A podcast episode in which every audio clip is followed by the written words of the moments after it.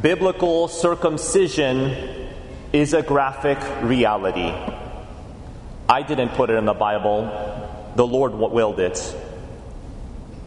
We hear in today's first reading about the reality of biblical circumcision.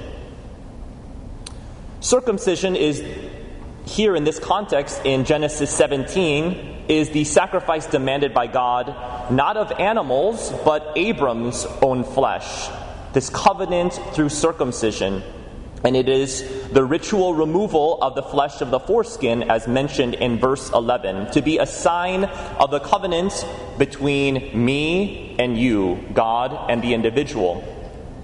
And as renowned American theologians, biblical scholars, John Bergsma and Brant Pitre, in their commentary specifically on this chapter, refer to how this ritual may seem bizarre, even irrational, but it only makes sense with, within the narrative of the context. In Genesis 16, Abram attempts to bring about God's promise on his own terms. And he does so by means of his own sexual power, by lying with Hagar, his servant, rather than trusting and waiting on the Lord to make Sarai fruitful.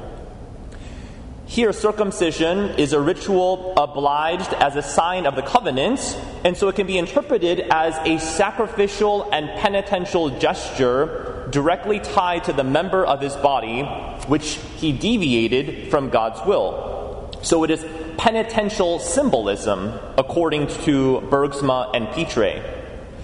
In Genesis 15, Abram cut animals to solemnize the covenant of nationhood. But here in Genesis 17, Abram must cut his foreskin to solemnize the covenant of great name. From Abram to Abraham, from exalted father to a father of a multitude. There seems to be an escalation in the intensity of the covenant commitment. It becomes more costly and more personal.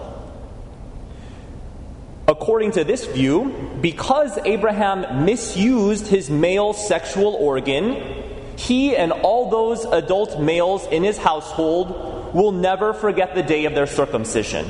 Now, any infant boy will never remember the day of his circumcision. He's too little. But you don't need much of an imagination to know that an adult male who is circumcised will never forget the pain of that procedure. And we're talking about ancient times without anesthesia. You understand what we're talking about. You can be certain that Abraham remembered it for the rest of his life. It would have been a physically painful procedure that would have seared his memory. And every time he goes to the bathroom, he'll be reminded of the removal of his foreskin. Every time he would have engaged in sexual activity thereafter, he would have been reminded of God's message I, the Lord, am sovereign over you, and therefore over your male sexual organ, not you.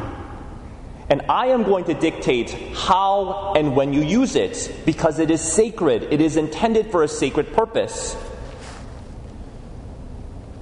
How does this relate to us? Well, today, it goes without saying, we know how rampant the misuse of the male sexual organ is through illicit sexual activity. Now, a chaste body begins with a pure heart.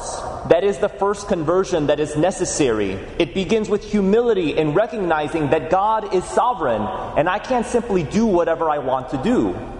So we need to allow Jesus first to destroy that lie that I can just do whatever I want to do, and therefore I can do whatever I want to do within sexual activity. And the statistics are alarming for erectile dysfunction among young males because of pornography use and masturbation. This is alarming. It is because we are saturated in a secular environment that pretty much hypersexualizes almost everything. Selling alcohol, vehicles, sports, or you name it, through the medium of sex. The reconsecration of his male sexual organ by every male, I believe, is the necessary shift to push back against this fundamental pride and sexual deviation manifested by pornography use, masturbation, unnatural sexual acts, fornication, adultery, contraception, which ultimately are all underlying causes of abortion. So we pray,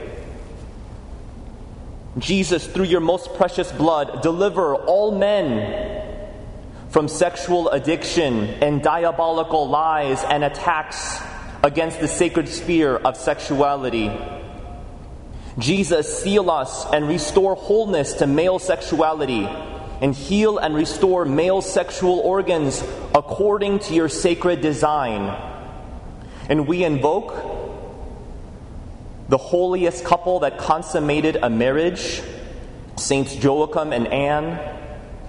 We invoke Saint Joseph for continued healing, and we offer this Mass for chastity. Amen.